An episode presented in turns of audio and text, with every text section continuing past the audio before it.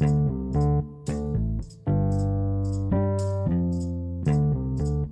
Вітаємо вас, наші любі слухачі, у подкасті Акон для України. Цей подкаст спрямований на підтримку безперервної медичної освіти медичних працівників в Україні під час війни. Інститут дослідження міжнародної допомоги Аконського університету гуманітарних наук в Берліні та Тернопільський національний медичний університет представляють вам новий випуск нашого подкасту Нозокоміальна пневмонія, те, що у шухляді та поза нею. Експерт, професор Матія. Матіас Плец. Переклад професор Надія Фетчишин. Читають для вас Михайло Бучинський та Мар'яна Варварук.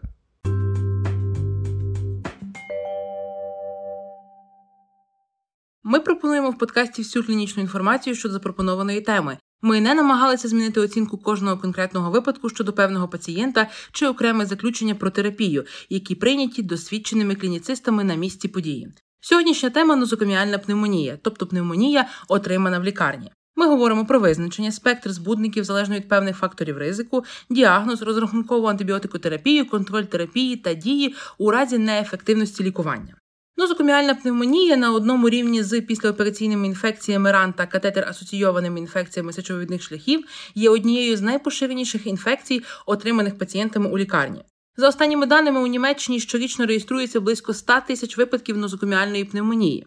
Пацієнти відділення інтенсивної терапії з вентиляцією легень хворіють значно частіше на нозокоміальну пневмонію, аніж пацієнти зі спонтанним диханням, які перебувають у звичайному відділенні. Проте загалом пацієнти зі спонтанним диханням складають більшу частку тих, які захворіли, адже там просто більше палат у звичайному відділенні, а в них і пацієнтів. Ось чому ми хочемо розглянути обидва варіанти, тобто лікування пацієнтів у відділенні інтенсивної терапії та у звичайному відділенні. Для цього ми запросили інфекціоніста, пульмонолога, професора Матіаса Плеца, директора Інституту медицини інфекційних хвороб лікарні Єнського університету. Привіт, Матіас! Вітаю вас! Ласкаво просимо. Ви вже були у нас в гостях у першому подкасті. Приємно, що після спілкування з вами про позалікарняну пневмонію, яку ми розглядали тоді, тепер ми можемо разом з вами поспілкуватися е, на про нозокоміальну пневмонію. І таким чином можемо продовжити нашу тему. Чому для вас важлива тема нозокоміальної пневмонії? Ви пульмонолог та інфекціоніст? Так, я думаю, що як і у випадку з позалікарняною пневмонією, ми також маємо проблему з нозокоміальною пневмонією. Тут не існує золотого стандарту діагностики. Це означає, що цей діагноз, ймовірно, ставиться занадто часто в різних медичних закладах, і тому часто застосовуються антибіотики, які би можна було заощадити. Насправді я вважаю, що пневмонія є діагнозом, лікування якого може ґрунтуватися на антибіотикотерапії. Ще будучи студенткою, ми стикаємося з багатьма назвами пневмонії: лікарняна пневмонія, негоспітальна пневмонія. Але є також кілька інших визначень або скорочень, які нам можуть бути невідомі. І, можливо, ви можете пролити світло на цю плутанину. Дуже важливе, перш за все, запитання, яке ви повинні поставити самому собі на початку. Як я вже говорив щодо позалікарняної пневмонії, то власне пневмонія поділяється на три типи: позалікарняна, нозокоміальна та імуносупресивна пневмонія. Чому класифікація важлива?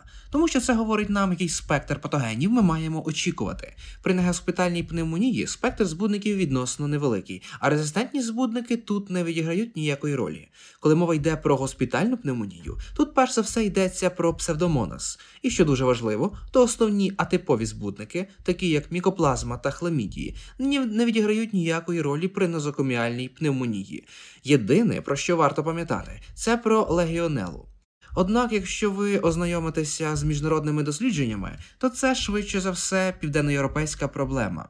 У Німеччині, наприклад, де водопостачання в лікарнях контролюється дуже прискіпливо, нозокоміальні інфекції легіонели насправді рідкісні. Це означає, що атипових збудників, які ми фіксуємо при позалікарняній пневмонії, можна при нозокоміальній пневмонії навіть не розглядати. Про те, що є імуносупресивна пневмонія. Важливу роль тут відіграють грибки, яких дуже широкий спектр. І ви правильно сказали, що позалікарняна пневмонія це та, яку отримав пацієнт поза межами лікарні. Нозокоміальна це те ж саме, що госпітальна пневмонія. До іншої підгрупи пневмоній належить пневмонія, пов'язана з вентиляцією легенів, яка фактично є підформою госпітальної пневмонії. Немає насправді позначення для пневмонії в умовах імуносупресії. Абревіатура HCAP трохи заплутує. Вона розшифровується як пневмонія, отримана, наприклад, в будинках для людей похилого віку, яку слід лікувати лише в лікарні. Таке скорочення було введено американцями у їх протоколах майже 20 років тому, але ця абревіатура вже застаріла. Чому це важливо? У той час, як ідея HSAP стосувалася пацієнтів, у яких розвинулася пневмонія в будинках престарілих або інших закладах по догляду, насправді ми повинні лікувати її так само, як класичну нозокоміальну пневмонію. А тоді пацієнтів лікували більш посилено, інколи призначали три антибіотики одночасно: два проти псевдомонас, які, так би мовити, мали атакувати псевдомонас з двох сторін. Це була так звана подвійна грам-негативна атака і один антибіотик. Третій проти МРСА, сійкого до метициліну золотистого стефілокока. Останнє це швидше американська специфіка, тому що в них багато МРСА, значно більше ніж у нас. Але ідея полягала в тому, щоб лікувати пневмонію пацієнтів у будинках перестарілих і як нозокоміальну пневмонію. І зрештою, багато подальших досліджень показали, що це не тільки призводить до надмірного лікування, але й селекціонує резистентність, підвищує ризик смертності пацієнтів. Таким чином можна було говорити про те, що чим ширше застосування антибіотиків, тим вищою була смертність пацієнтів.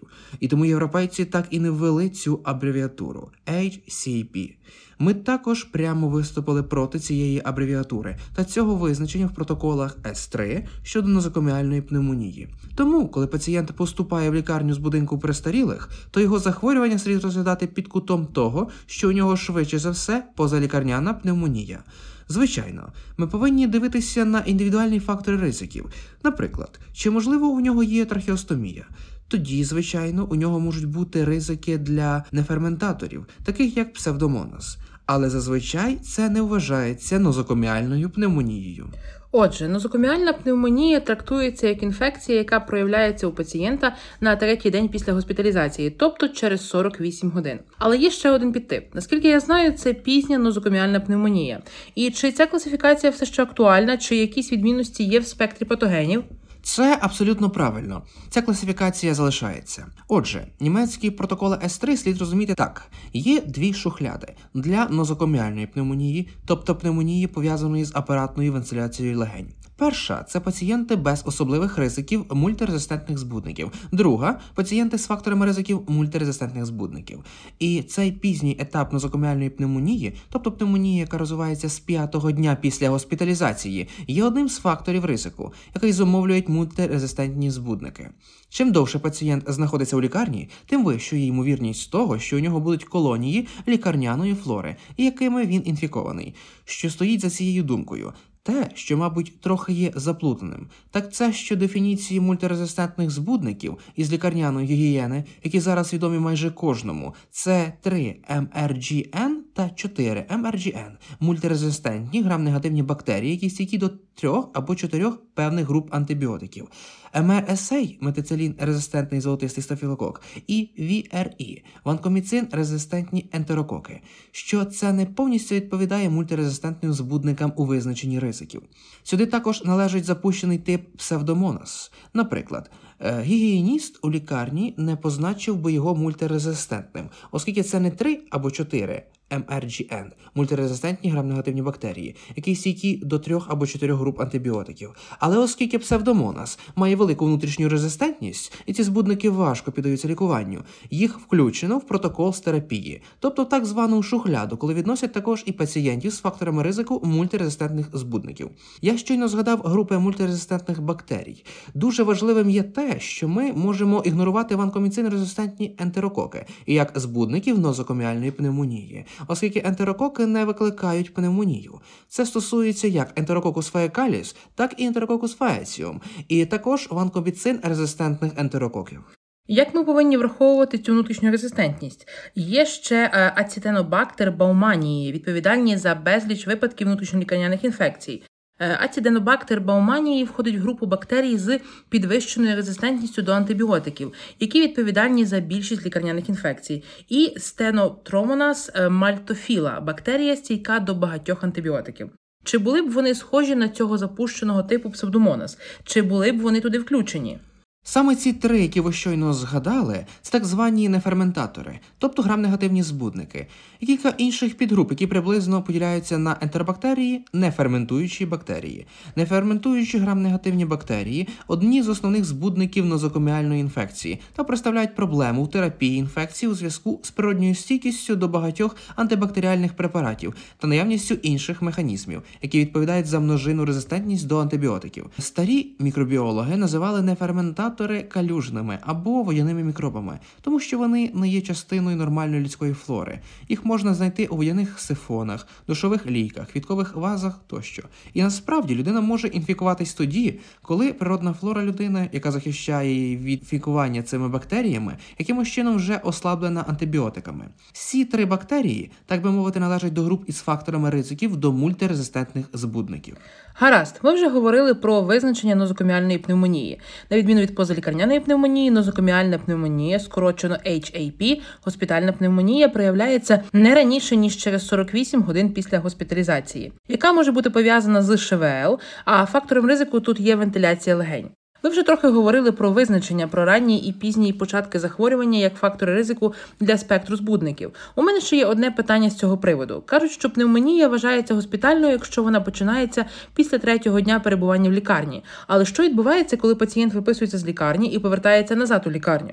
Крім того, а якщо не було жодних ознак інкубації інфекції до госпіталізації, якщо це захворювання проявилося після виписки з лікарні протягом трьох місяців, то можна припустити внутрішню лікарняну інфекцію, навіть якщо в лікарні не було виявлено явного джерела інфекції. Так, ми багато говорили про рекомендацію щодо пневмонії, яка виникає протягом трьох місяців після виписки з лікарні, і чи в такому випадку її все ще потрібно лікувати як нозокоміальну пневмонію.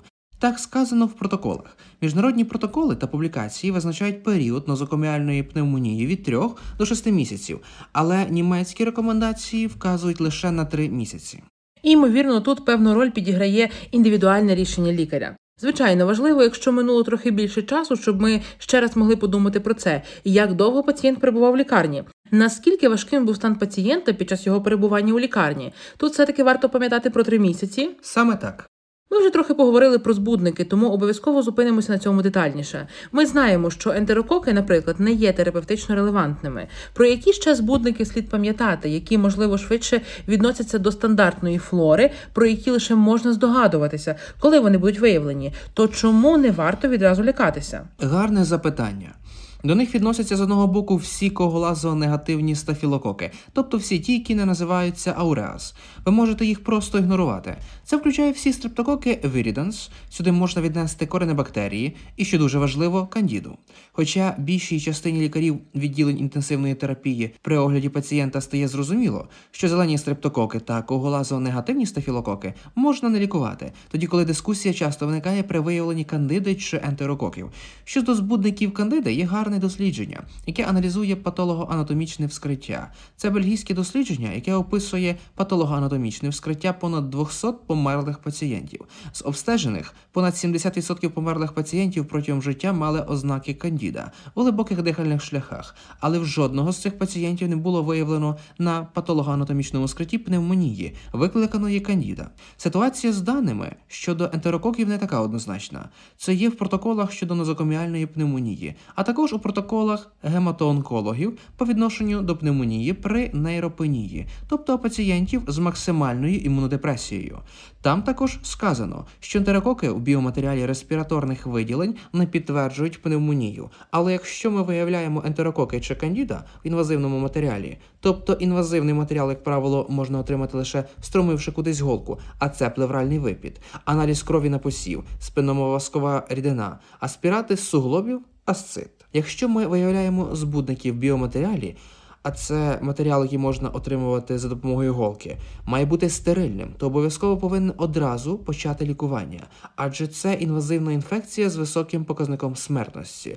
Коли я виявляю кандіда та ентерококи в так званому неінвазивному матеріалі, а це в першу чергу стосується респіраторних виділень, які не є стерильними, включаючи і сечу, то тоді мені доводиться думати, що дані насправді релевантні. А щодо пневмонії, то було чітко сказано, що якщо я знайду підтвердження інфекції лише в показниках БАЛ бронхоальвеолярному лаважу, тобто процедура, яка використовується як частина гнучкої бронхоскопії, під час якої стерильний 0,9% розчин натріхлор вводять у субсегмент легені та знову аспірую до подальшого аналізу, то я можу ці результати ігнорувати. І ще чи можна теж ігнорувати Кандіда і Аспергіліус? Ще одне гарне запитання.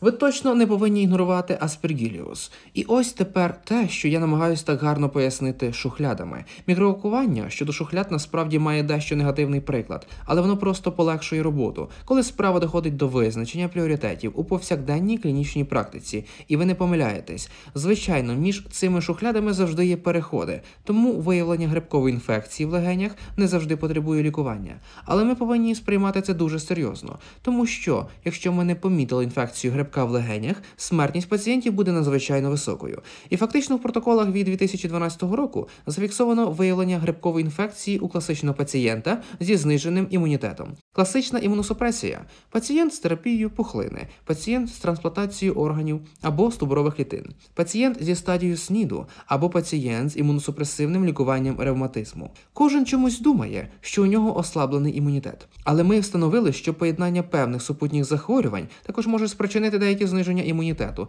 так що тоді грибкова інфекція, так би мовити, може вступити у гру.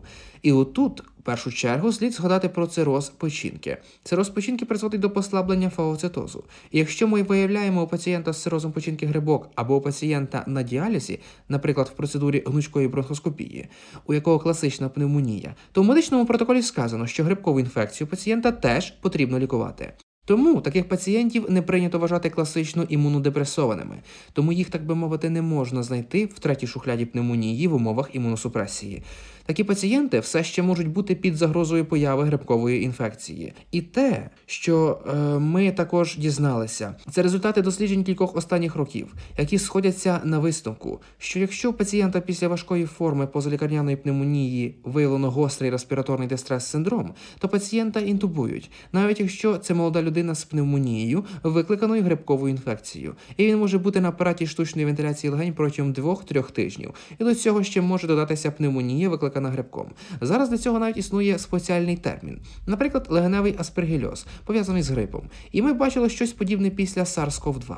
Тому, коли COVID-19, так би мовити, підключив пацієнтів до апаратів штучної вентиляції легень, то у них також підвищився ризик отримати інвазивну легеневу грибкову інфекцію.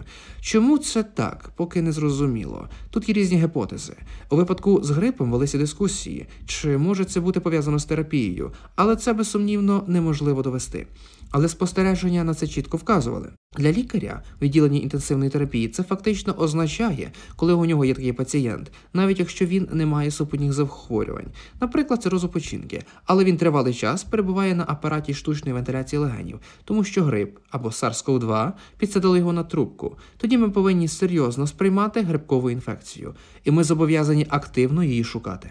Я хотіла ще раз запитати про фактори ризику розвитку госпітальної пневмонії та пневмонії пов'язаної з апаратом штучної вентиляції легень.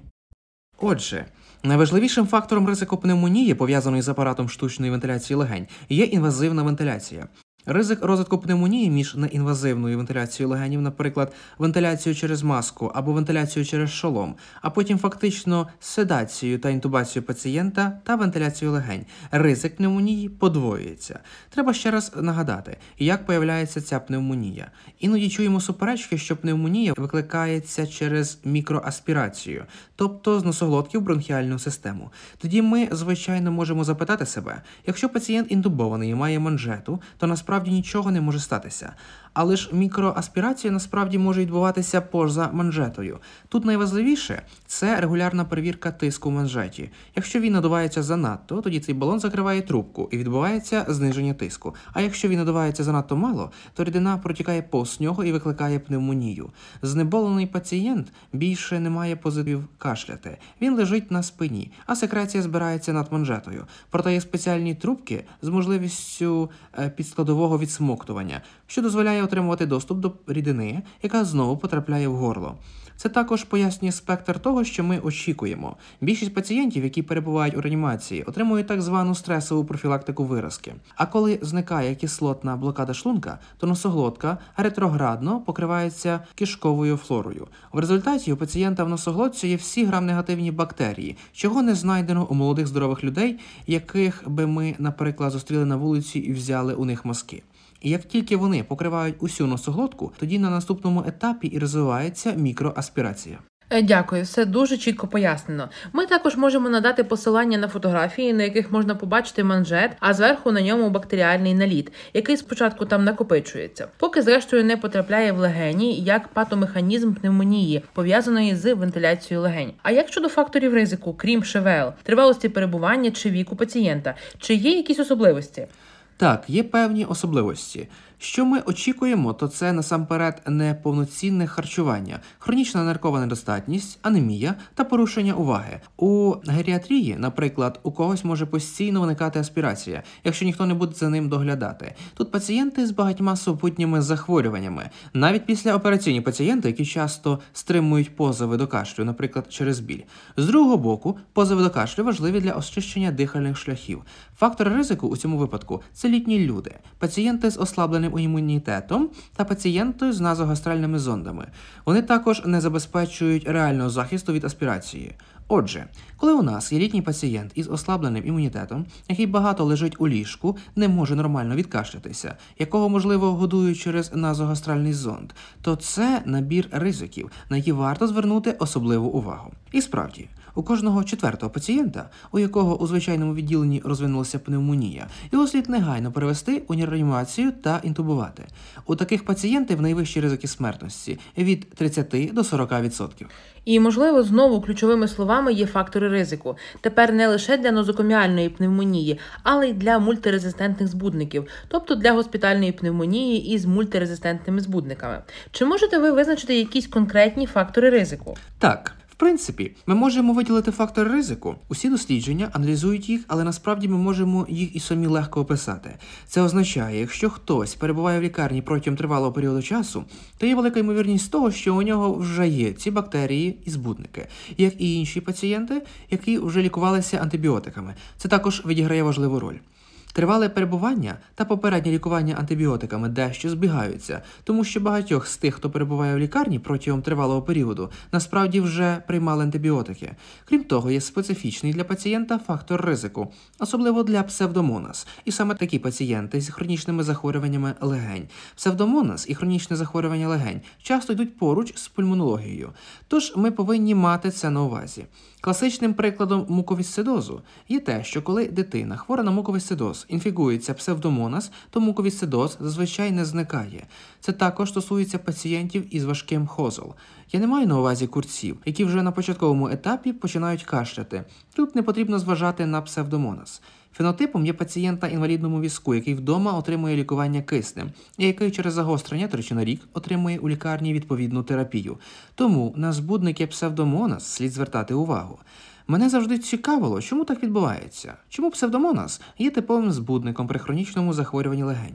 Можливо, це пов'язано з терапією антибіотиками, тому що пацієнти з хронічним захворюванням легень досить часто отримують інфекції, і їм, звичайно, призначають антибіотики. А отже, є фактор ризику псевдомонас. І те, що ми вважаємо фактором ризику, це скринінг у відділенні інтенсивної терапії чи в лікарні на мультирезистентні збудники. Наприклад, якщо я знаю про стан інфікування пацієнта і у нього у цей час пневмонія, то я, звичайно, повинен включити до емпіричної терапії препарати протиінфікувальна мультирезистентними збудниками. Правда, тут є виняток: медичне стиснення повітря для підтримки дихання. Я можу ігнорувати ванкоміцин резистентні ентерококи, якщо чітко знаю, що це пневмонія. Ми це обговорювали в серії рекомендацій.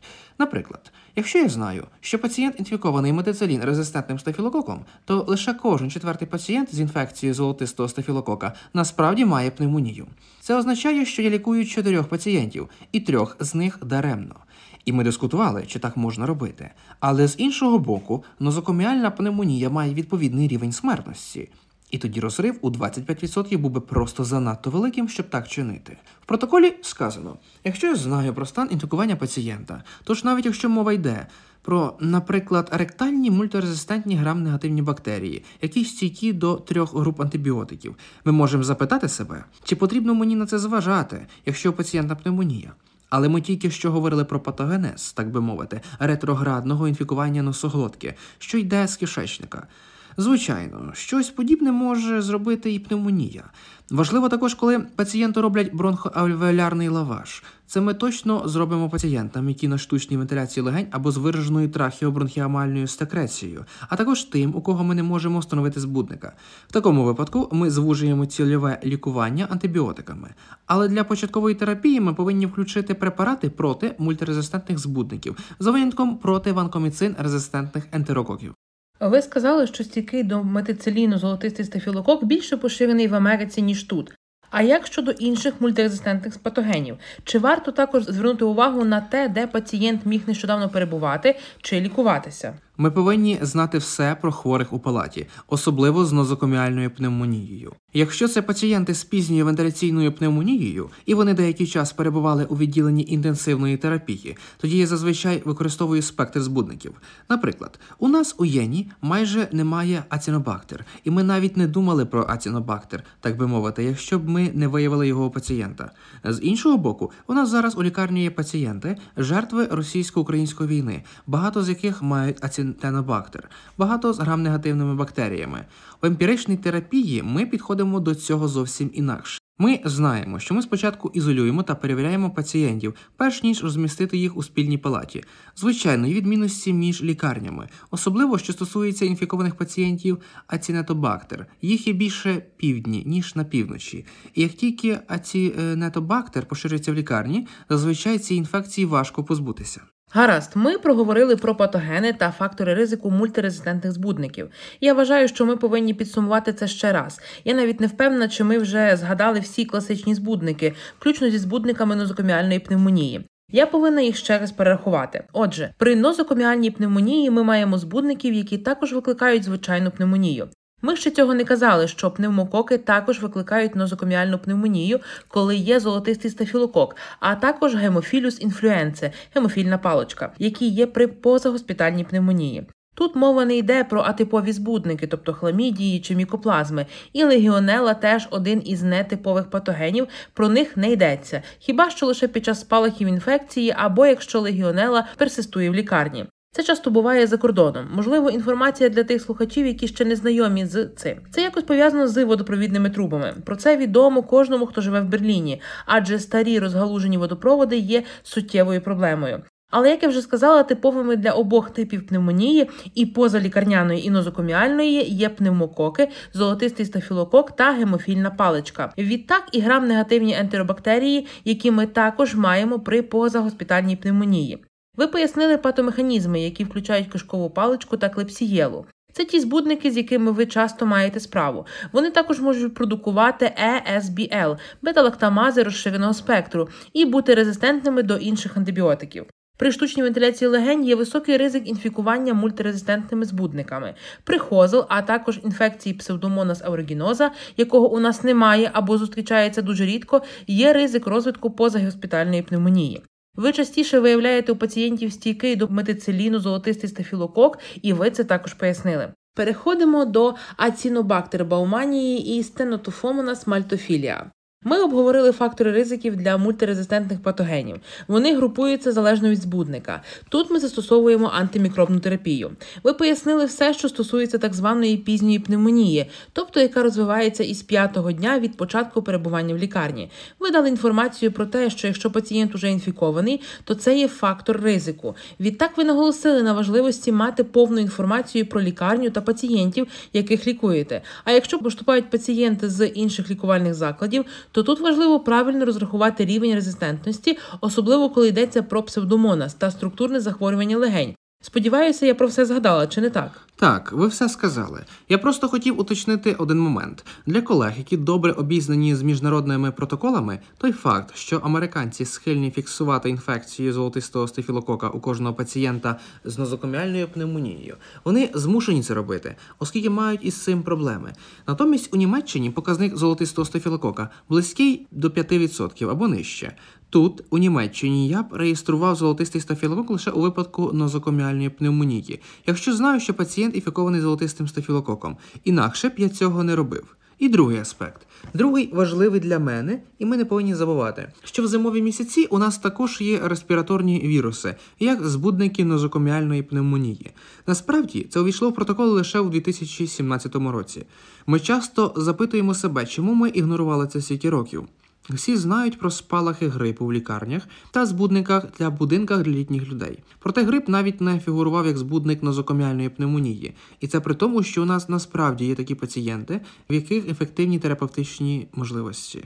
Так, наприклад, озельтамивір. Якщо ви призначаєте його вчасно, на самому початку він спрацює досить добре. Отож, його фактично було включено в протоколи 2017 року. Тому ми, звичайно, в зимові місяці повинні шукати респіраторні віруси. У першу чергу сюди належать збудники грипу і, безумовно, SARS-CoV-2.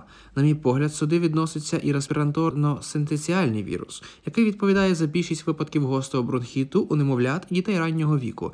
Респіраторно-синцитіальний вірус викликає щорічні епідемії в холодну пору року між пізньою осінню та ранньою весною. Тут також трапляються і спалахи захворювань в лікарнях, які пов'язані з високою смертністю, особливо серед пацієнтів з ослабленим імунітетом.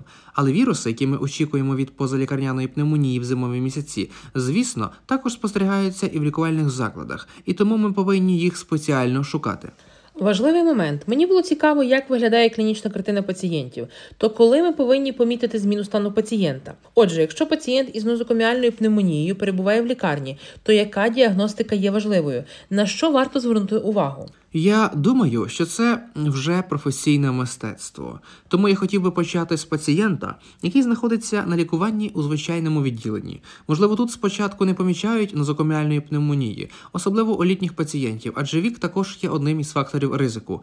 Літні люди не обов'язково кашляють, у них не завжди підвищується температура, хіба що зміни у них стають помітними через сплутану свідомість. Саме в цей момент нам просто потрібно задуматися про стан пацієнта з припущенням нозокоміальної пневмонії і зробити рентген, який може підтвердити чи заперечити діагноз. Якщо мова йде про позагоспітальну пневмонію, то швидше за все рентген покаже інфільтрат плюс різні симптоми. У відділенні інтенсивної терапії пневмонія, пов'язана з ШВЛ, діагностується часто, оскільки рівень показників запалення визначається щодня, і вони підвищують показники цереативного білка, прокальцитоніну і кількості лейкоцитів, і тоді автоматично припускають, що за цими показниками стоїть пневмонія. Звичайно, це часто правда, але є також і інші причини. Можуть бути різні причини, чому в інтубованого пацієнта, наприклад, появився інфільтрат. У пацієнта могла бути кровотеча чи ателектаз внаслідок закриття просвіту бронха або розсмоктування повітря нижче місця закриття. Все так само буде показано на рентгенівському знімку. Іноді це супроводжується підвищенням рівня показників запалення, але насправді не є справжньою пневмонією. Протоколи чітко описують такий процес. Діагноз пневмонії є клінічним, а клінічний діагноз означає, у вас є різні частини пазла, які ви повинні зібрати самостійно. Це включає в себе різноманітну клініку, рентгенологічні зміни, відділення, виділення чи, наприклад, у пацієнта гніний кашель. Це може бути підказкою, який етап запалення і чи є температура. Ще раз хотів би сказати, адже це дуже важливо. У людей похилого віку часто немає температури. Ми простежили, що ті, у кого немає високої температури, проте виявлено бактерії в аналізі написів крові, тобто у них підтверджено бактеріальну пневмонію, мають особливо високі показники смертності, оскільки лихоманка є фізіологічним захисним механізмом. І якщо у пацієнта немає високої температури, що часто зустрічається, прогнози невтішні. Так, говорячи про етапи запалення, на які аналізи варто звернути увагу, і які лабораторні показники мають бути в центрі нашої уваги. З одного боку, як я вже сказав, три основні показники запалення, а саме підвищений рівень лейкоцитів, та якщо хочете диференційний аналіз крові, який стосується нейтрофілів та зміщення їх показників вліво, якщо причина бактеріального характеру. Крім того, підвищений це реактивний білок та прокальцитонін. Але, на жаль, не існує біомаркерів, які за допомогою спеціальних позначок могли би чітко виключити чи встановити діагноз пневмонію. Про це ми говоримо однозначно. Відтак, пневмонія також може переростати переростати в сепсис. Насправді, легеневе вогнище є найчастішою причиною сепсису або септичного шоку. І тоді, звичайно, ми повинні дивитися на те, яка дисфункція органу. Сепсис визначається як інфекція, яка є настільки важкою, що органи, так би мовити, відмовляють. Важливо те, наскільки прогресує дисфункція. Ось чому ми чітко аналізуємо показники печінки та нирок, дивимося на швидкість згортання крові, адже лактат відіграє важливу роль при септичному шоці, тому ми зважаємо на лактат. Ми вивчаємо всі показники, характерні для кожного органу, але насамперед показники печінки, нирок та згортання крові. Звичайно, ми зважаємо і на електроліти, і показники етапів запалення, тобто три групи. І це також трапляється, якщо у пацієнта розвивається нозокоміальна пневмонія в звичайному відділенні. Так, абсолютно точно. Ось як. Якщо у пацієнта розвивається нозокоміальна пневмонія у відділенні інтенсивної терапії, то це можливо само собою зрозуміло, але важливо не пропустити сепсис у пацієнта, який перебуває на лікуванні у звичайному відділенні. Це навіть важливіше або настільки ж важливо. І ще одне: а яка ситуація при позагоспітальній пневмонії? Ми також про це поговорили. Є різні показники. А що коли це реактивний білок 65? То як встановити, що з пацієнтом? Чи є щось подібне для порівняння, що можна використати при нозокоміальній пневмонії, наприклад, показники? Це практично застосовується для оцінки сепсису, тобто для встановлення потреби переведення пацієнта у відділення інтенсивної терапії. Ми також обговорювали, що існує так званий Clinical Pulmonary Infection Score, або скорочено SCPAS, що розшифровується як бальна шкала клінічної оцінки інфекції легень, яка фактично включає те, що я щойно описав як складові головоломки клінічної діагностики тобто візуалізацію, якими є виділення, висока температура, який рівень лейкоцитів, як відбувається оксигенація. Також дуже важливо, щоб бачити, чи у пацієнта, який перебуває на штучній вентиляції легень, є потреба у збільшенні кількості кисню. Сам пацієнт може не скаржитися на задишку, але може зростати потреба у збільшенні кількості кисню, що теж є показником. І цей е, CPAS легко нам допомагає. Ці критерії виставляються від 0 до 2 балів, залежно від важкості перебігу, а потім, згідно з показниками, бачимо, якщо сума балів вище 6, ймовірність пневмонії є високою, нижче 6 балів свідчить про відсутність підозри на захворювання. Проте дослідження вчених, які аналізували таке оцінювання, показали, що показники CPS визначалися не набагато кращим індикатором, аніж клінічна оцінка досвідченого лікаря. Тому дана шкала не була включена до протоколу. Але те, Yeah. У чому корисні такі системи підрахунку балів, і є дуже хороші дослідження з цього приводу, полягає в тому, що коли ми ставимо діагноз пневмонії і не дуже впевнені, чи це справді пневмонія, і якщо ми не призначаємо лікування пацієнта, то такий факт, зрештою, збільшує ризики смертності пацієнта. Але якщо ми починаємо терапію, оскільки знаємо, що якщо у нас випадок важкої інфекції, а пневмонія зазвичай є важкою інфекцією, то ризики смертності значно зростають. Тоді як за бальною школою клінічної оцінки інфекції легень можна вже на третій день встановити діагноз. І коли виявляється, що стан хворого не погіршився, Навпаки, то можемо говорити про альтернативне пояснення температури, чи то тромбоз, чи тромбоемболія легеневої артерії. Крім того, є дослідження, які свідчать про те, що якщо дана шкала, е, зроблена на третій день, е, є е, низьким, то можемо просто зупинити терапію антибіотиками. Ідея полягає в тому, що якщо ми сумніваємося, починаємо лікування, але згодом при низькій кількості балів за цією шкалою не продовжуємо його аж до семи днів. Проте на третій день ще раз продумуємо наш висновок, чи справді це пневмонія. І якщо ймовірність низька, тоді можна припинити прийом антибіотиків. Гаразд, з цією шкалою все зрозуміло. А як щодо інших показників, наприклад, оцінки сепсису, тобто СОФА, для оцінки пацієнтів у відділенні інтенсивної терапії щодо встановлення ступеня дисфункції органів, а ще ATC класифікація на основі симптомів, яка використовується для оцінки задишки. Тоді, коли є основні критерії: септичний шок, що вимагає введення вазопресорів, необхідність інтубації або ШВЛ, другорядні критерії, важка дихальна недостатність, частота дихання більше або рівне 30 на хвилину, багаточасткові інфільтрати на рентгенограмі органів грудної клітки, вперше виникнені порушення свідомості, системна гіпотензія, що потребує об'ємної терапії, гостра ниркова недостатність, лейкопенія, тромбоцитопенія, також гіпотермія, температура тіла нижче 36 градусів. Наскільки мені відомо, фактично не підсумовують бали пацієнтам, які мають пневмонію на штучній вентиляції легень, а лише хворим з позагоспітальною пневмонією. Отже, СОФА, як для оцінки пацієнтів у відділенні інтенсивної терапії щодо встановлення ступеня дисфункції органів, адже таким чином ми можемо встановити ризики смертності. Ми зробимо ще одну додаткову зустріч і поговоримо про сепсис.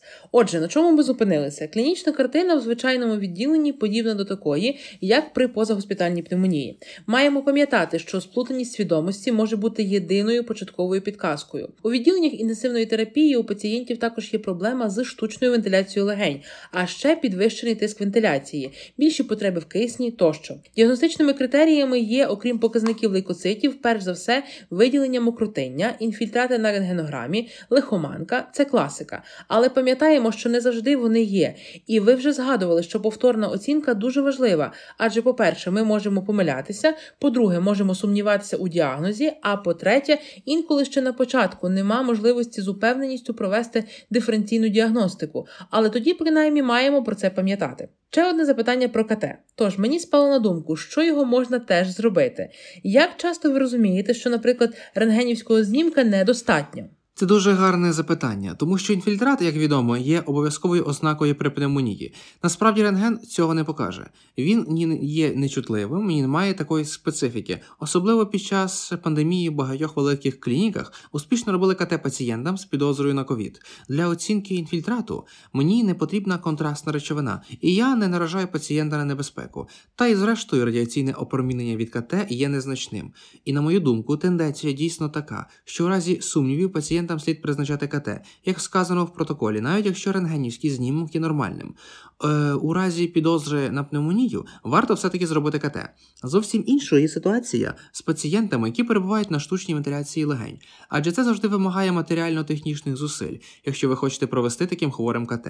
Напевно, ніхто з цього і не робить, тому що зусилля і небезпека цього не виправдовують. Але якщо, наприклад, спостерігаємо неефективність лікування і не маємо логічного пояснення того, тоді я призначаю комп'ютерну томографію, оскільки це дозволить отримати більше додаткової інформації. Можливо, у хворого розвинувся абсцес легень чи некротична пневмонія, або, можливо, є ознаки імпієми плеври, які також можна перевірити за допомогою ультразвуку, дадуть додаткову інформацію, яка дійсно потрібна для ефективної терапії.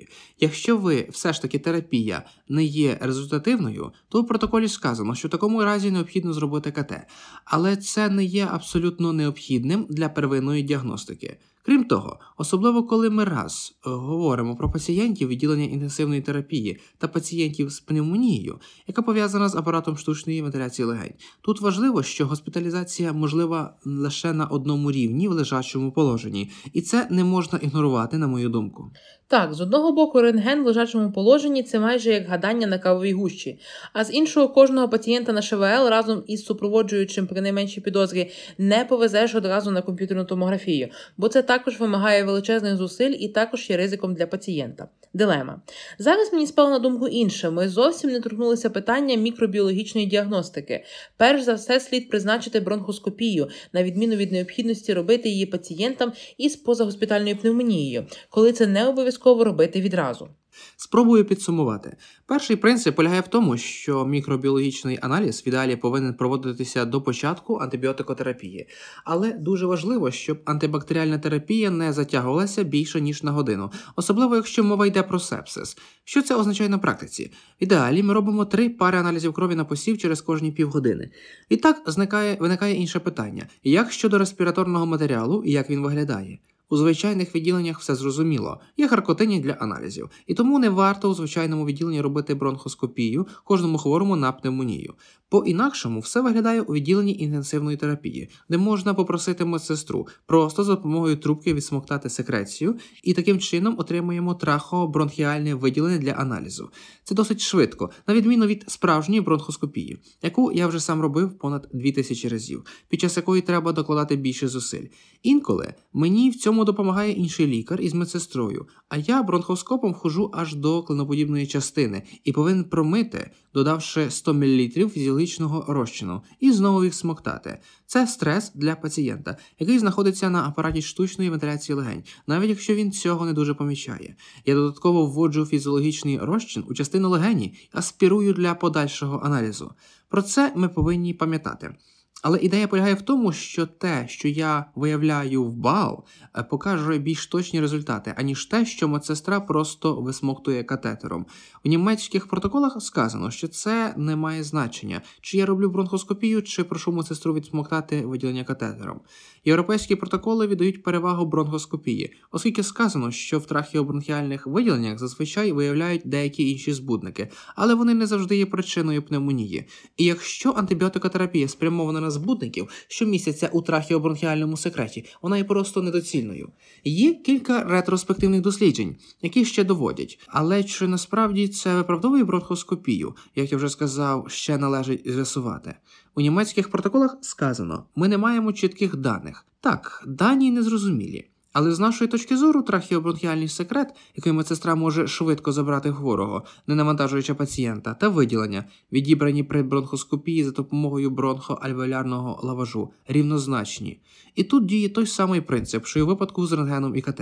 Якщо лікування пацієнта не приносить бажаних результатів, я звичайно призначаю бронхоскопію. Ми говорили, що наприкінці розглянемо той випадок, коли лікування не приносить результатів. Коли ми вже маємо результати аналізів, то можна приступати до лікування.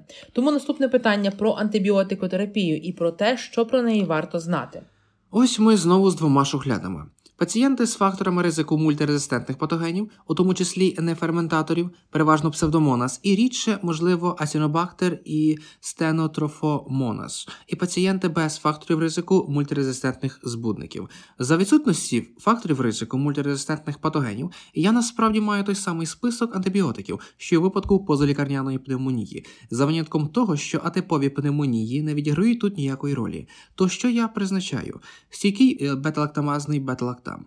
Це можуть бути амоксицилін, клаволанова кислота, або амоксицилін сульбактам, чи цефтріаксон, або цефотаксим. А якщо у пацієнта алергія, ми також можемо подумати про респіраторний хінолон. Але це завжди має бути другорядним. Ми можемо використовувати менше хінолонів через побічні ефекти. Респіраторний хінолон це моксифлоксацин або левофлоксацин. Я вже казав у подкасті про позагоспітальну пневмонію, що цей профлоксацин чудово підходить для псевдомонас і шкідливий для пневмококів. А моксифлоксацин добре діє на пневмококи, на псевдомонас, а препарат левофлоксацин займає, так би мовити, серединну позицію.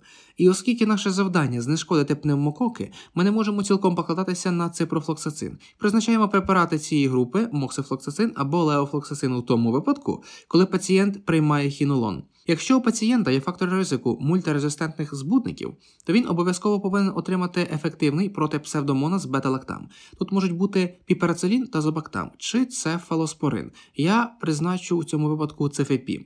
Звичайно, я також можу дати пацієнту цефтазидим, але цефтазидим є таким же проблемним, як і ципрофлоксацин. Це не стосується грампозитивних бактерій. І до тих пір, поки я не знаю, який у пацієнта збудник, навіть якщо у нього є ризик псевдомонас, то це ще залишається ризик того, що збудники можуть бути пневмококами, яких ми не помітили. І тому я можу призначати цефтазидим лише тоді, якщо додаю до нього інший препарат, який ефективний з грампозитивними збудниками, хоча в емпіричній терапії його не рекомендують. Особисто в нашій клініці ми призначаємо для цілової терапії або карбапенем, хоча інколи карбапенеми скасовують, якщо лікування неефективне. Отже.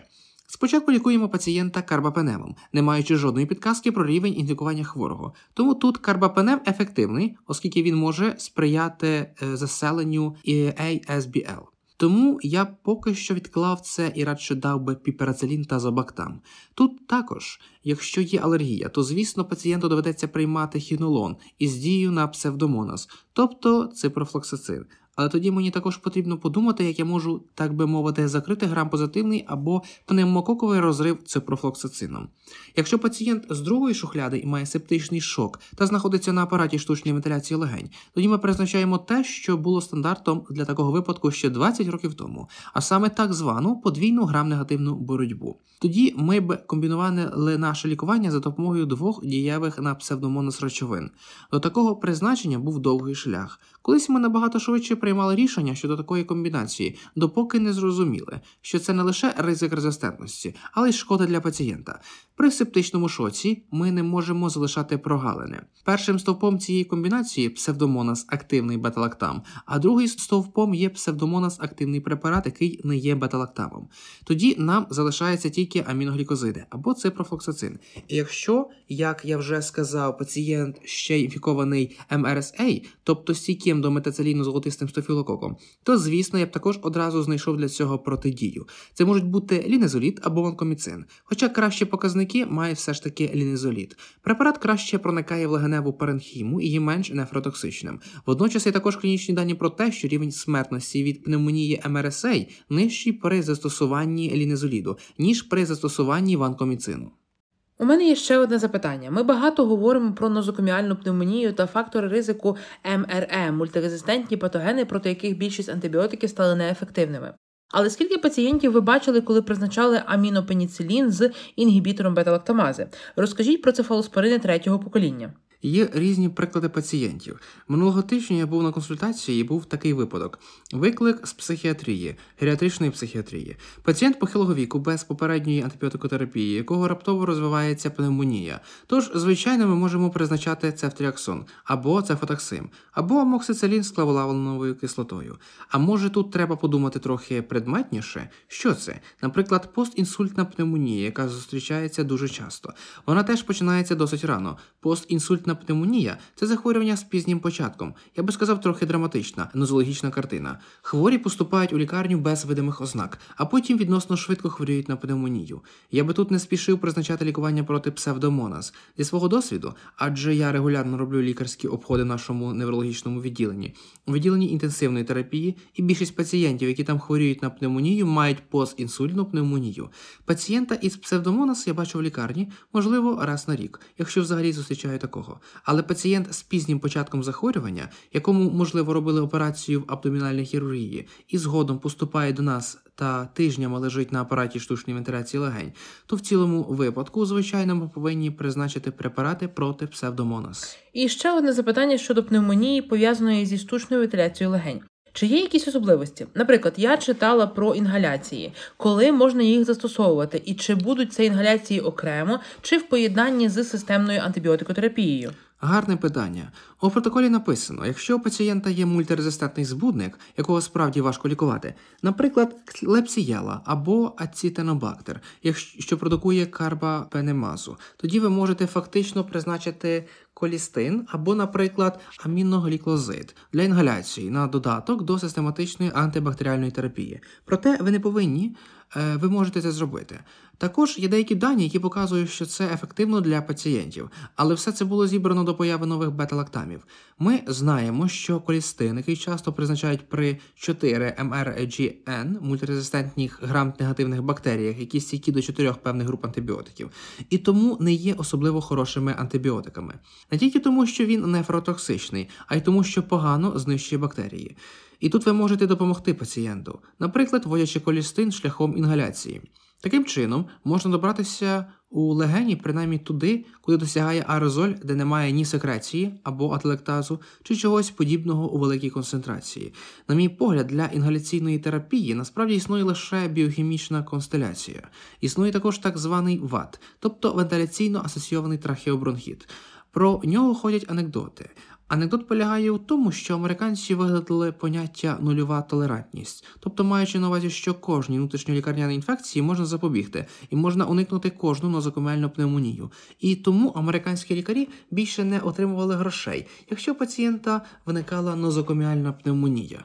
Тоді вони назвали це захворювання вентиляційним трахеобронхітом і вже не вважають, що його можна уникнути. Таким чином відновили рівновагу і повернули кошти на лікування.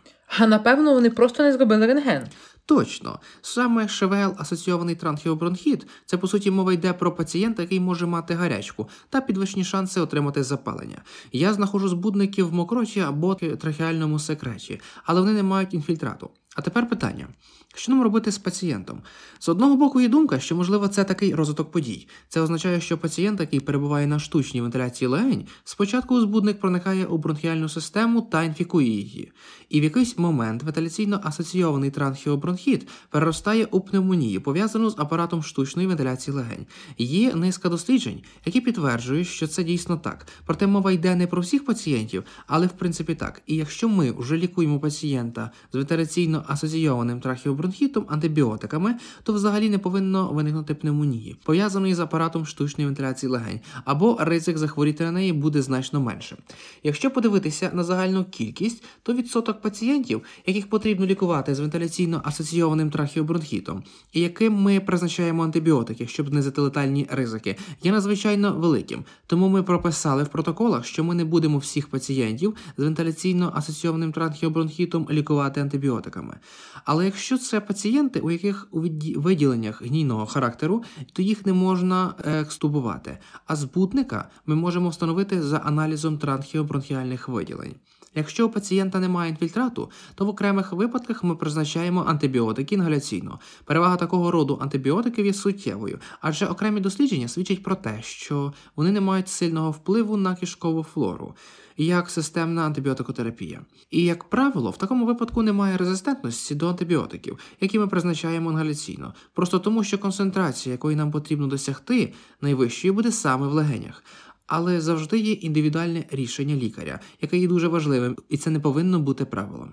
Це швидше стосується спеціалізованих відділень, відділень, у яких пацієнтам поступово від'єднують прилади для штучної вентиляції у пульмонологічних відділеннях. Гаразд, я хочу ще раз дуже коротко підсумувати. Тож, у протоколах можна прочитати, які препарати без підвищеного ризику можна призначати пацієнтам проти мультирезистентних збудників: амінопеніцилін плюс інгібітор бета-лактамази або цефалоспорин групи 3. А якщо у випадку пацієнтів з алергією, то ефективні вторхінолони. А якщо існує ризик мультирезистентних збудників, то бета-лактам ефективний проти псевдомонас та піперацилін та зобактам або цефепім. Ви також зазначили, що цефтазидим також буде дієвим, але тоді виникне прогалина щодо пневмококів, або коли ми очікуємо ще більшої резистентності карбапенем, іміпенем або меропенем. І справді, у випадку сепсису то можна призначити подвійну дозу грам негативних. Є ще один антибіотик, ефективний проти псевдомонас, і це фторхінолон, це профлоксацин, оскільки він дуже добре діє на псевдомонас або аміноглікозид. А якщо є підозра на метицилін резистентний золотистий стафілокок, то ванкоміцин або лінезоліт. Тож це, так би мовити, класичний підхід до антибіотикотерапії. Добре, що ви знову згадали ці клінічні картини, тому що ви дуже часто бачите таких пацієнтів з інсультом, і тому ми виступаємо на стороні нозокоміальної пневмонії без ризиків отримати мультирезистентні збудники. Розрахункова терапія це одне, а хворим на нозокоміальну пневмонію приходиться лікуватися значно довше. І ми обов'язково повинні обговорювати те, як діяти в тому чи іншому випадку, чи контрольна терапія, чи згодом також повторна оцінка, чи покращується стан пацієнта, чи ми помилилися з призначеннями. чи терапія не приносить позитивного результату. Що ж буде далі? Отже, якщо я виявив збудника, і це метацилін резистентний золотистий стафілокок, то однозначно моїм фаворитом був би лінезоліт для мультирезистентних грамнегативних збудників, якщо в мене є ASBL. Е, ми також обговорювали це минулого разу, коли піперацилін та зобактаму може бути недостатньо, так як встановлено, що піперацилін та зобактам є сенситивним.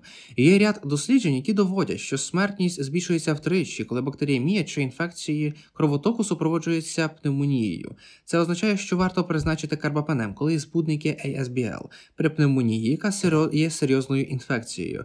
Тому ми схиляємося до застосування карбапенему, незалежно від того, чи показує резистограма чутливість до піперацилін та забактаму чи ні. Це стосується резистентних до карбапенему ентеробактерій. Я думаю, це залежить від того, що лежить в основі механізму резистентності. Тепер у нас є нові антибіотики, такі як е, цефтолозан та зобактам, які не працюють з карбапенемами, але є дієвими, коли стійкість до карбапенемів спричинена втратою порину. Ми маємо цефтазидим авібактам, який добре працює з певними е, карбапенемами, але не з металокарбапенемами. У нас балансу є е, імепінем релебактам. Тож справді потрібно дивитися, яка резистограма для цільової терапії. Зрештою, важливим є наступне: існують два протоколи щодо цільової терапії мультирезистентних грам-негативних бактерій, і це не німецькі, а американські та європейські. Вони однаково стверджують, що колістин застарів і є препаратом другого вибору, оскільки колістин є нефротоксичним і не вбиває бактерії швидко. Як показують численні рандомізовані контрольовані дослідження, нові е, бета-лактами є еквівалентами комбінаціями колістину. Але якщо потім взяти до уваги ретроспективні дослідження та метааналізи, що виявляється, що нові бета-лактами також показують кращий відсоток виживаності пацієнтів порівняно з терапією на основі колістину. І тому і американці, і європейці вважають, що колістин це ліки другого ряду. Е, стенотрофомонас, ви спочатку повинні поставити собі запитання, що це за такий релевантний патоген. Це збутник може часто е, колоніями інфікувати організм. Тут немає чітких критеріїв, але, як правило, якщо це єдиний патоген е, з дуже великою кількістю мікробів, і у пацієнта типова клінічна картина, тоді, звичайно, пацієнт потребує лікування. При стенотрофомонас треба спочатку подивитися, чи працює, так би мовити, старий добрий препарат Котрім. Якщо він не допомагає, то можна скористатися іншими препаратами, такими як левофлоксацин або тайгециклін. Або, якщо я вже сказав, один із нових бета-лактамних антибіотиків. Коли мова йде про ацінетобактер баумані, це насправді складно, тому що нові бета-лактами, е, незважаючи на їхню ефективність та зручність in vitro, показали високу смертність при ацінобактер у низці досліджень, і питання полягає в тому, як з цим боротися. Американські вчені вважають, що резистентність до карбапенемів є одним із останніх показань для комбінованої терапії на основі колістину при важкій інфекції Ацінобактер Баумані. Але я б завжди додав ще інгаляційний колістин. Так, це цільова терапія. А для збудників, які не є мультирезистентними, звичайно, це менший список препаратів, коли я лікую і навіть з мультирезистентними. Але це важливий момент, якщо ви виявили збудника, тому що я помічала це багато разів у відділенні, проте іноді все ще є невпевненість. Може, у пацієнта є пневмококи, чи, можливо, якісь інші патогени, які теж відіграють певну роль. То чи можу я справді наважитися одразу братися за лікування? Ви абсолютно праві. Особливо щодо пневмококів, ви можете посилатися на протоколи при позагоспітальній пневмонії, чи навіть якщо це нозокоміальна пневмонія.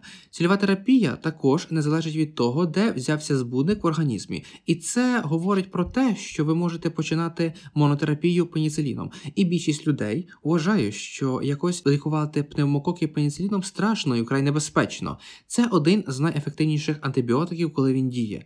Тож він дуже швидко вбиває інфекцію, має мало побічних ефектів, і, звичайно, це також стосується нозокоміальної пневмонії, коли ми виявляємо пневмококи. Отже, це означає, що якщо ви робите повторну оцінку на другий третій день, що дуже важливо, а потім серйозно вивчаєте ситуацію, ми завжди багато говоримо про складні та нескладні випадки, але одразу ж і маємо справу з ними. Чи не так? Що може статися, якщо ви все ще не знайшли збудника впродовж кількох днів? Так, на жаль, у багатьох випадках так буває. Ми були настільки сміливими в перших протоколах С3, що говорили, в цьому випадку треба відмінити ці ліки. Отже, якщо у пацієнта у клініці на третій день е, ми не можемо знайти збудника, тоді я можу принаймні перейти від комбінованої терапії до монотерапії. Зазвичай я використовую бета-лактам і відмовляюсь від хінолону або аміноглікозиду. Якщо у мене пацієнт зі стійким до золотистим стафілококом, і, можливо, він інфікувався золотистим стафілококом минулого разу, тобто 6 місяців тому в нашій клініці, і я зараз не виявляю цього збудника, тоді можу припинити антибіотикотерапію до золотистого стафілокока. Проте зараз я не можу перейти до піперацеліну та забактаму на цефотаксим. Наприклад, якщо не знайшов збудника. Ось що ви повинні зробити. А як я можу перевірити ефект лікування? Про е, про кальцитонін ви вже згадували. Він може бути корисним в даній ситуації? Так, це те, що ми визначаємо на регулярній основі. Це питання, яке я завжди ставлю студентам. Як ви можете визначити, чи для вашого пацієнта, з яким ви можете поговорити, лікування є ефективним? Все просто під час обходу ви підходите до ліжка і запитуєте пацієнта, чи почуваєтеся ви сьогодні краще ніж учора. Про це часто забувають. І клініка зазвичай швидша, аніж оцінка запалення. Тож люди часто кажуть, так, я почуваюсь краще. Але цей реактивний білок все ще зростає. Це іноді трохи відстає, особливо у літніх людей. Я нічого більше не призначаю, і потім наступного дня цей реактивний білок знижується. У відділенні інтенсивної терапії важко судити про клініку, тому що пацієнти з тобою не розмовляють. Але я можу визначати це на основі таких речей, як потреба в кисні, або якщо хворому потрібні катехоламіни, або якою є ця потреба в катехоламінах. Я також е, можу це визначити по мокротинні. Наприклад, чим менш гіні респіраторні виділення, але в реанімації це навіть більше залежить від рівня запалення. І ви правильно сказали, необхідно визначити прокацетонін. Але насправді у нас є ці найважливіші три показники: по-перше, лейкоцити, адже вони реагують найшвидше, найшвидше піднімаються і найшвидше падають. По-друге, прокальцитонін. Тут справа йде повільніше, ніж з лейкоцитами, але швидше, ніж підвищення чи зниження цереактивного білка. По-третє, це реактивний білок. І ви повинні це знати, тому що досить часто ви говорите з пацієнтом, що кількість лейкоцитів падає, але це реактивний білок все ще підвищується. Що тепер робити? Це лейкофлуктація чи неефективність лікування. Ви повинні вирішувати терапевтичну тактику індивідуально. Отже, якщо це реактивний білок лише трохи підвищується, а кількість лейкоцитів різко впала, це означає, що пацієнт реагує, а це реактивний білок лише трохи відстає. Тоді можна почекати. І як у випадку з діагнозом, оцінку ефекту лікування слід давати не одразу ж, це визначає клінічний стан. І ця оцінка є на першому місці і є важливіша за лабораторні показники, котрі слід оцінювати дещо пізніше. Лабораторні дані на другому місці. Ви також можете переглянути знімки, але зображення зазвичай відстають набагато більше, ніж оцінка запалення. Тож візуалізація, як ми вже говорили, при захворюванні на позагоспітальну пневмонію взагалі не має значення під час перебігу захворювання. І при нозокоміальній пневмонії візуалізація проводиться повторно лише в разі неефективності лікування. І в разі неефективності лікування при пневмонії існують ще альтернативні діагнози, які, можливо, були пропущені, і які я потім знаходжу за допомогою рентгенівського знімка. Навіть такі банальні речі, як, наприклад, ателектаз, чи то випід з компресійним ателектазом, чи то абцес, чи плевральна емпієма. Я можу знайти це за допомогою зображень. Для помірної та важкої пневмонії завжди є така комбінація з макролідами при позагоспітальній пневмонії.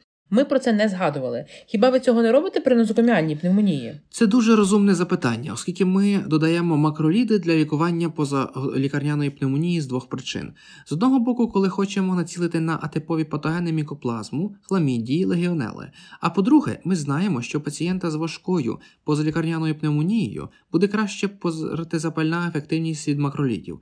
У випадку нозокоміальної пневмонії перший критерій більше не застосовується. А типові патогени не відіграють ролі тому ми на, на них тут не зважаємо. Тепер Звичайно, що з протизапальним компонентом. І насправді було дослідження за участю 100 пацієнтів з Греції. Я думаю, це було у 2007 році, яке показало, що якщо додати макроліт при нозокоміальній пневмонії, то пацієнтів рідше настає септичний шок.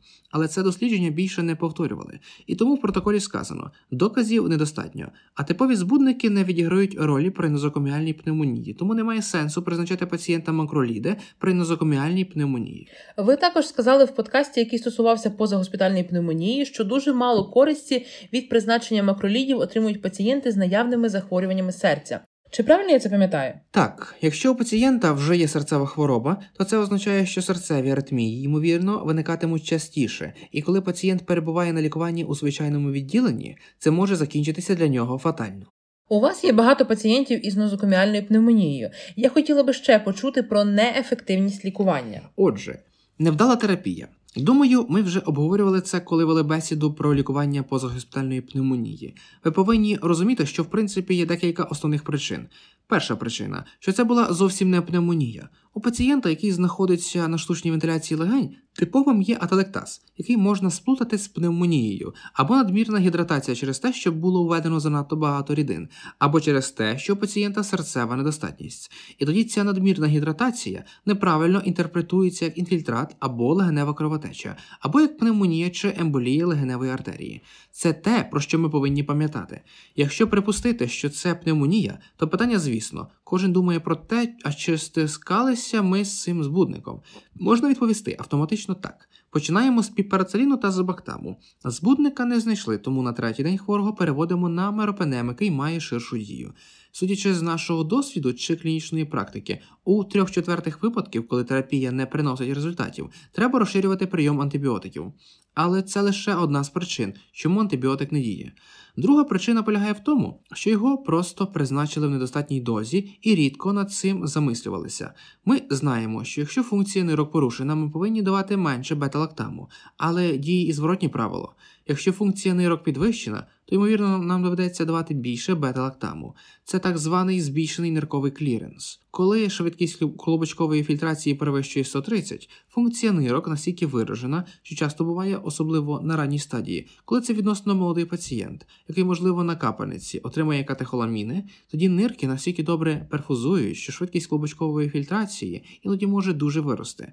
Крім того, ми знаємо, що пацієнти виводять бета-лактами швидше, а також більш схильні до нефро... неефективності лікування. Тому, якщо швидкість клубочкової фільтрації більше 130, потрібно думати, що робити.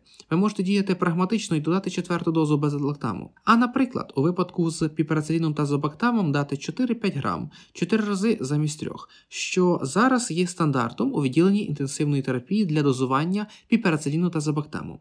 Ви також можете розглянути можливість інфузії бета-лактамів протягом 3 годин, або можете визначити рівень діючої речовини, а потім зробити безперервну інфузію. І в протоколі також сказано, що у пацієнта, який має сепсис, фармакокінетика настільки змішана, що варто використовувати PKPD і фармакодинаміку препарату, щоб представити і оцінити зв'язок між дозою, концентрацією та ефектом. Тому давайте бета-лактами у вигляді пролонгованого короткочасного вливання або у вигляді безперервного вливання. Але тоді в ідеалі ми повинні визначити рівень. Щоб знати, що ми призначили не вище і не нижче мінімальної інгібуючої концентрації, тобто найменшої концентрації активного інгредієнта антимікробної речовини. І третя, можливо, причина неефективного лікування, якщо це було справді пневмонія, що патологія поширилась на інші органи. Тут міг утворитися або поширитися абсцес легені, навіть сральну плевру, і виникає імпієма плеври. Це була взагалі пневмонія чи були альтернативні діагнози. Наприклад, там є телектаз чи крептогенна пневмонія, яка є імунологічно запальною реакцією без збудника або перенасиченість інфузіями. Якщо я певний, що це була пневмонія, то чи вибрали ми правильний антибіотик, чи правильно ми визначили збудника, чи призначили ми правильне дозування, і чи впевнені, що антибіотик потрапляє туди, де є інфекція. Або, як я вже сказав, у пацієнта емпієма плевра чи абсцес легені. Тоді, звичайно, ми змушені вдаватися до інших заходів. Тоді мені потрібен хірург. Гаразд, це дуже важливі моменти. Ми це все вже один раз обговорювали, тому я б не стала говорити про профілактику в цьому подкасті. Отже, Матіасе, що б ви ще хотіли сказати тим, хто нас слухає? Я думаю, ми все обговорили. Профілактика дуже важлива, тому окремий подкаст безумовно вартий того. Важливо те, що діагностувати пневмонію важко, тому навіть для досвідчених клініцистів діагностика була і залишається важкою, навіть якщо це звичайна інфекція. І тому повторна оцінка на третій день, коли хворий почав приймати антибіотики, дуже і дуже важлива. А для емпіричної терапії, як я вже сказав, поділ на дві категорії з факторами ризику IMH і без них, а також все частіше враховується колонізаційний статус пацієнта за винятком AER. Дуже дякую. Нехай це буде заключним словом. Будь ласка. Отож, знову було дуже цікаво, і ми почуємося незабаром. Це був скорочений перекладений епізод німецького подкасту Infected, подкасту про антибіотики для студентів-медиків і молодих спеціалістів, підготовленого в рамках проекту Ірія. Ми дуже сподіваємося, що вам сподобалася наша сьогоднішня тема. Ми залюбки чекатимемо зворотнього зв'язку та запитань від вас. Отже, почуємося у наступних подкастах. До побачення, будьте здорові та бережіть себе.